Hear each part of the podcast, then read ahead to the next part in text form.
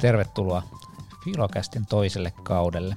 Tällä toisella kaudella me keskitytään enimmässä määrin nyt filosofian eettiseen puoleen eli etiikkaan. Käsitellään toisella kaudella erityisesti etiikkaan liittyviä teorioita ja käsitteitä ja tässä ihan ensimmäisessä jaksossa me lähdetään käsittelemään sitä, että mitä etiikka näin ylipäänsä on. Eli tervetuloa mukaan tosiaan toiselle kaudelle. Ja nyt kun lähdetään käsittelemään moraalia ja etiikkaa, niin käymään tässä jaksossa vähän läpi sitä, että minkälaisia käsitteitä tähän liittyy, mitä ylipäätänsä on moraali tai etiikka,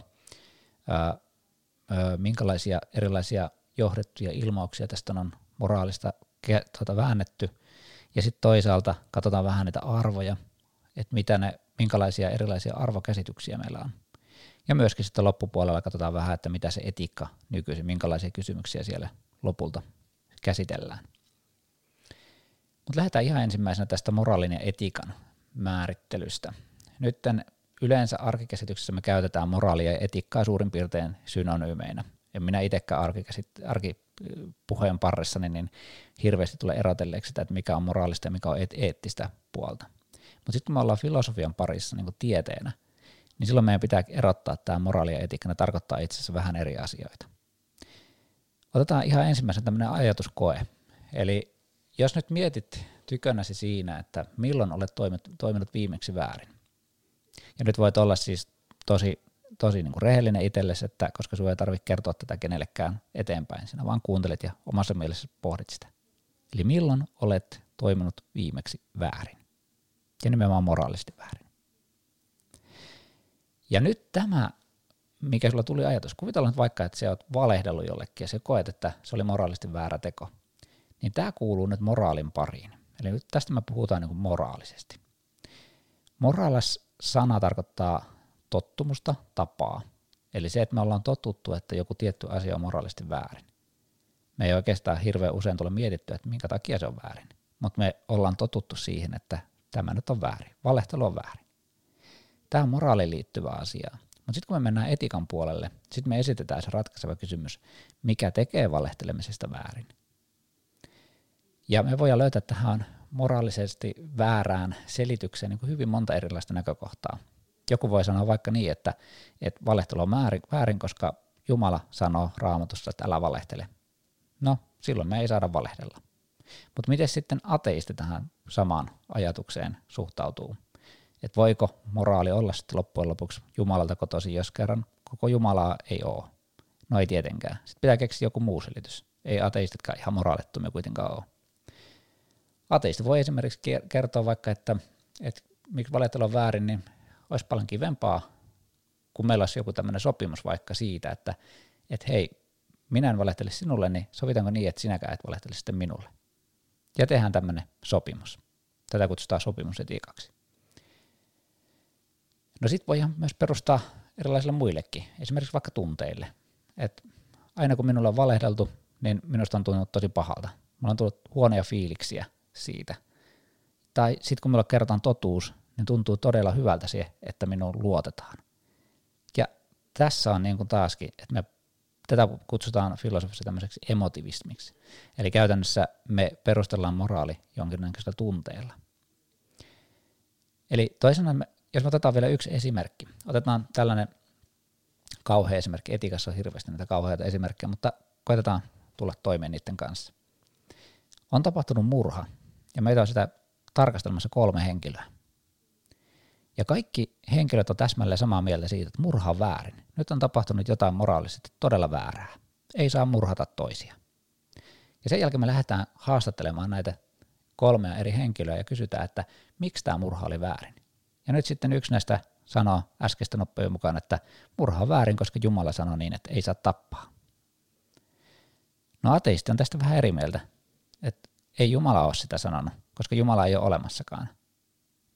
Juma, Jumala, Jumalan olemassaolo niin kuin vaaditaan siihen, että jos me verrataan raamattuun. Eli meidän pitää keksiä joku muu. Ja nyt me voidaan ottaa vaikka tämä emotivismi tähän näin. Eli murha on sen takia, koska aina kun näin murhan, niin minusta tuntuu todella pahalta. Tai sitten voi ottaa tämä sopimus eettinen, että, että hei, eikö me voitaisiin elää tällaisessa yhteiskunnassa, jossa ei tapeta toisiamme. Niin silloin me ei tarvitse koko ajan miettiä sitä, että milloin joku toinen tyyppi tulee ja tappaa minut ihan vaan sen tappamisen riemun tai siitä syystä, että minä nyt satun ärsyttämään häntä.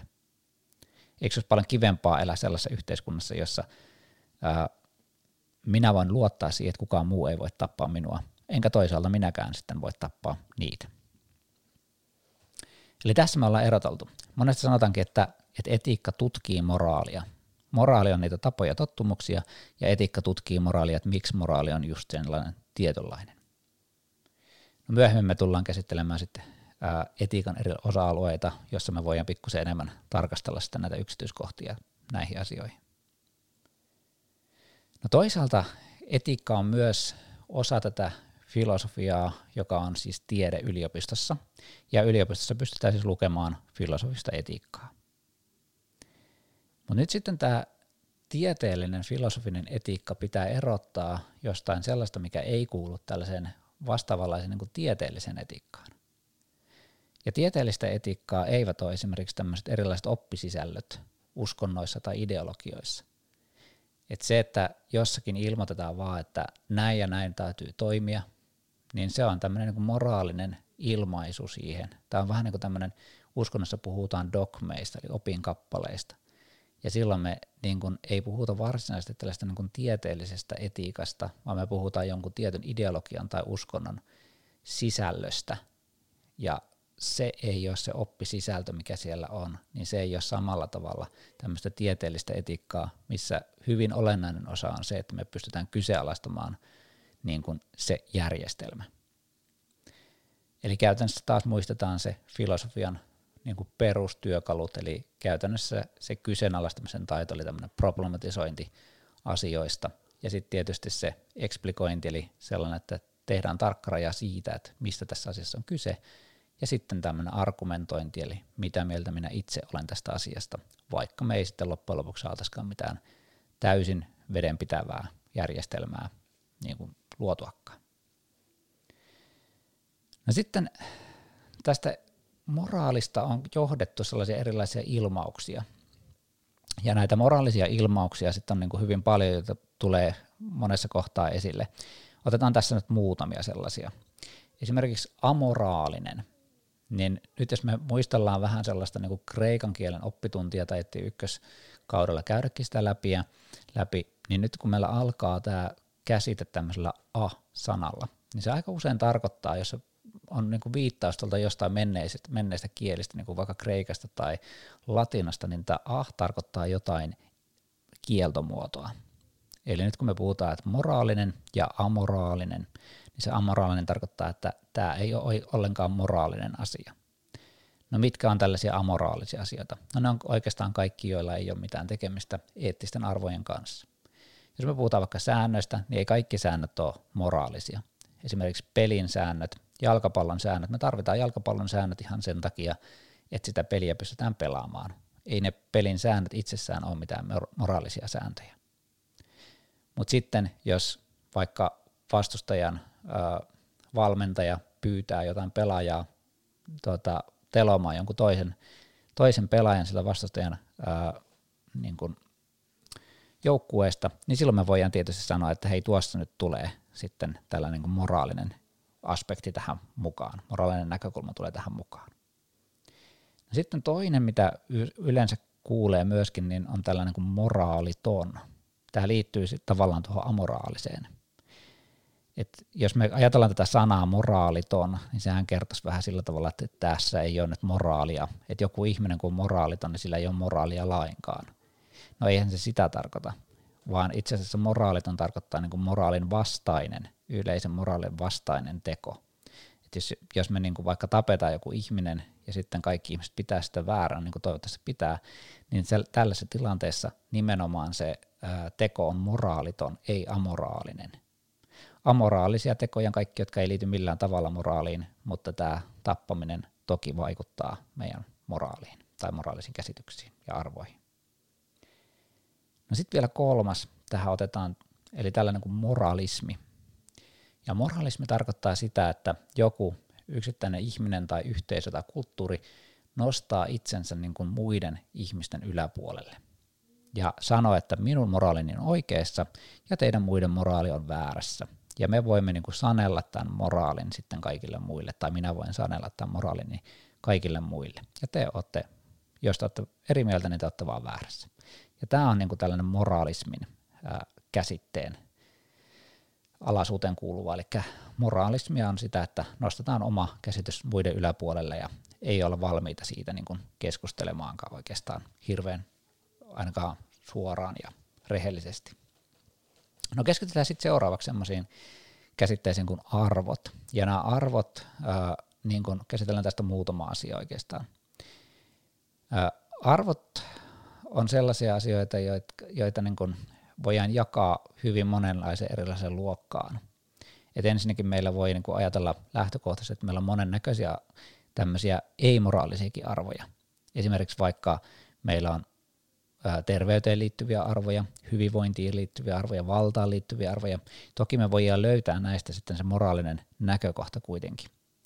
Suomen yksi tunnetuimpia filosofia, Jori Henrik von Wright, on muun muassa niin kuin määritellyt hyvän käsitettä hyvin monella eri tavalla. Että jos me puhutaan vaikka, että joku on hyvä jalkapalloilija, niin ei se sen, sillä tarvitse olla mitään tekemistä sillä moraalin kanssa. Että se ei automaattisesti tarkoita, että se on myös moraalisesti hyvä ihminen. Tai jos meillä on vaikka hyvä puukko, niin ei se hyvä puukko nyt ole mitenkään moraalisesti hyvä puukko. Eli meillä on niin kuin monta erilaista käsitystä siitä niin kuin arvoista, mitkä sillä meidän toiminnan taustalla toimii. Mutta sitten jos nyt keskitytään tähän nimenomaan moraalisiin arvoihin.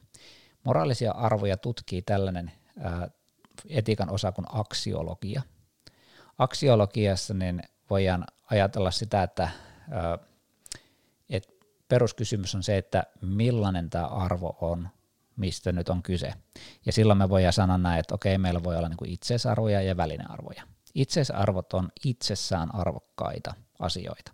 Yleensä itseisarvoiksi pidetään tämmöisiä asioita kuin terveys, onnellisuus, perhe, ystävät, kaikki tällaiset näin, ne on tämmöisiä niin itsessään arvokkaita, että niiden avulla ei enää oikeastaan tavoitella mitään muuta.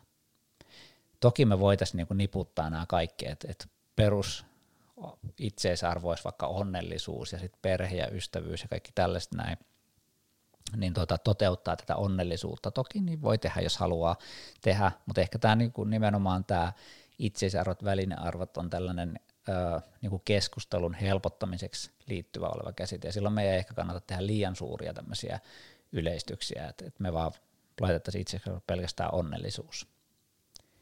No välinearvot on sitten niitä arvoja, joiden avulla me päästään niihin itseisarvoihin. Esimerkiksi ää, raha tai työpaikka tai joku tämmöinen näin on tyypillisesti tämmöisiä itse ää, välinearvoja. Ää, jos me ajatellaan itseisarvona vaikka rahaa, niin korkeintaan joku roopeankka voi olla niin kuin ajatella sillä tavalla, että rahalla itsessään on arvoa. Mutta tuota, epäilen kyllä sitäkin. Raha toimii siis välineenä siihen, että minä voin ostaa esimerkiksi vaikka kuntosalikortin, ja se kuntosalikortti toimii välineenä siihen, että minä voin käydä kuntosalilla kuntoilemassa ja parantaa sitten tämä, tätä minun omaa terveyttäni. Ja nyt sitten lopulta se terveys siellä on oikeastaan se, mitä minä tavoittelen, ja se on nyt itseisarvo. Ja nämä kaikki muut oli tässä sitten näitä välinearvoja mielenkiintoisiin keskusteluihin päästään, että kun lähdetään miettimään vaikka sitä, että onko työ itseisarvo vai välinearvo. Ja nyt sitten oman elämässä kohdalta sinun kannattakin miettiä sitä, että, että miten sinä itse koet työn, niin kun jos olet töissä tai jos olet menossa töihin tulevaisuudessa, niin kuin varmaan oot, niin miten sinä koet sen työn? Onko se itseisarvo välinearvo? Jos meet töihin vaan sen takia, että saat sieltä rahaa, jolla pystyt hankkimaan sitten niitä kaikkia muita asioita, joilla voit toteuttaa sitten näitä itsesarvoja, niin silloin työ on selkeästi välinearvo. Mutta jos parhaassa tapauksessa pääset sellaisen työpaikkaan, joka itsessään tuntuu merkitykselliseltä ja tärkeältä, ja tekisit sitä oikeastaan joka tapauksessa, ja nyt tässä tapauksessa vaan sattuu käymään niin hyvä flaksi, että että joku maksaa sinulle vielä sitä rahaakin. Niin tällä me voidaan ajatella, että tämä työ ei ole pelkästään enää samalla tavalla välinearvo, vaan sillä alkaa olla jo itsesarvon mukaisia piirteitä. No sitten arvoja voidaan myöskin jaotella jollain tavalla sen mukaan, että miten niitä ajatellaan oleva olemassa. Tähän me tullaan keskittymään pikkusen myöhemmin vähän tarkemminkin, mutta me voidaan periaatteessa niin aksiologissa miettiä, että onko arvot tämmöisiä mielipiteitä, eli ne on selkeästi niin tämmöisiä subjektiivisia, eli käytännössä ihminen itse tuottaa nämä arvonsa. Tai onko ne intersubjektiivisia, eli käytännössä ihmisten yhdessä muodostamia arvoja, jotka kuitenkin saattaa niin kuin yhteisestä toiseen muuttua. Niin näitä kutsutaan sitten intersubjektiiviseksi arvoiksi. Ja sitten kolmanneksi sitten vielä niin tuota objektiivisia, jos me ajatellaan, että arvot on objektiivisia, niin silloin arvot on kaikille ihmisille samanlaisia. Eli se on tämä subjektiivisen vastakohta. Eli samalla tavalla kuin vaikka kynä on kaikille samanlainen, niin myöskin arvot on samalla lailla objektiivisia kaikille. Eli ne on niin tekemisen kohteita. Esimerkiksi vaikka joissakin uskonnollisissa yhteisöissä voi ajatella näin, että Jumala on ilmoittanut tietyt arvot, ja ne on kaikille ihmisille sitten samat. Ne, jotka ei niitä noudata tai tunnusta, niin ne on vain yksinkertaisesti sitten väärässä. No sitten arvoja voidaan myöskin lähteä katsomaan niin tilannesidonnaisesti, että miten ne tilante- mihin tilanteeseen ne liittyy. Jos me nyt ajatellaan vaikka, että, että meillä on niin terveyteen liittyviä arvoja, tai hyvinvointiin liittyviä arvoja, tai valtaan tai muuhun, tällaiseen liittyviä arvoja. Et me voidaan tarkastella näitä arvoja erilaisissa yh, yhteis, äh, niin kuin erilaisissa tilanteissa.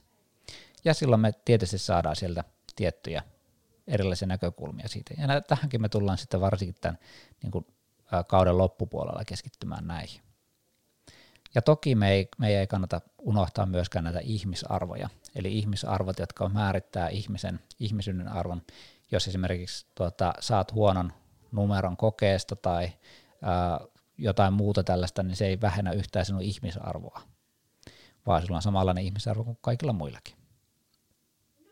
No nyt sitten näitä etiikan ää, nykyisiä tutkimuskohteita on sitten ää, esimerkiksi me voidaan puhua tasa-arvosta, että jos aikaisemmin puhuttiin vaikka miehen ja naisen tasa-arvosta, niin se alkaa meillä Suomessa olla nyt, sanotaan näin, että suhteellisen hyvällä tasolla verrattuna moneen muuhun maahan, mutta ehkä me enemmän puhutaan tänä päivänä erilaisten vähemmistöjen tasa-arvoisesta kohtelusta, tai ainakin siellä ne on niin suuremmat nämä kysymykset, vaikka sukupuolisten osuudessa tai ä, maahanmuuttajien keskuudessa tai ä, erilaisten muiden vähemmistöryhmien keskuudessa. No sitten toinen, mikä on tyypillistä tälle päivälle, on tämmöinen teknologian mukana tuoma eettinen etiikka ja eettiset kysymykset. Jos me mietitään vaikka robottiautoja, niin robottiauton niin kuin yksi tämmöinen suuri eettinen kysymys siellä on se, että, että kenen päälle ajaa, jos tapahtuu sellainen tilanne, että jonkun päälle on pakko ajaa. Tätä me käsitellään kanssa vähän myöhemmässä, myöhemmässä jaksossa, mutta, mutta periaatteessa jos ihminen ei ohjaa sitä autoa, ja sitten tapahtuu sellainen tilanne, että nyt on pakko ajaa jonnekin, joko seinään tai sitten jonkun toisen ihmisen päälle.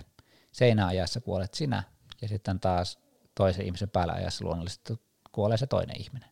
Niin kuka sen päätöksen siinä itse asiassa tekee? Onko se se kuljettaja? Luultavasti ei, koska hän ei voi kuljettaa sitä autoa, hän ei ohjaa sitä, vaan auto ohjaa itse itseään. Onko se se yritys vai onko se sitten se ohjelmoja siellä yrityksessä, joka on päättänyt? Vai onko siinä löydettävissä jotain muita, muita toimijoita.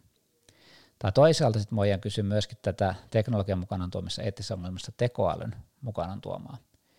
Että onko esimerkiksi oikein se, että et, tuota, ää, tai oikeastaan oikein oikein, mutta ei se oikein ää, tekoäly mahdollistaa kuitenkin meille erilaisia tämmöisiä ää, huijauksia tai ää, meistä kerättyä dataa käytetään jollain tavalla hyväksi siinä, onko niissä aina minkälaiset eettiset pelisäännöt. tänne uuteen teknologiaan liittyy tosi paljon tämmöisiä eettisiä, eettisiä kysymyksiä.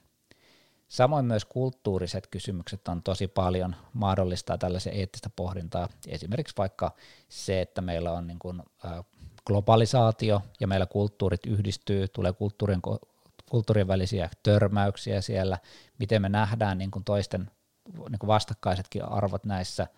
Ää, jos minä äsken sanoin vaikka, että meillä Suomessa sukupuolten välinen tasa-arvo on suht, suht hyvällä mallilla kuitenkin loppupelissä, niin sama ei sitten ole jossain toisessa maassa, ja jos sieltä tullaan sitten Suomeen, niin miten tämä yhtälö sitten toimii siinä.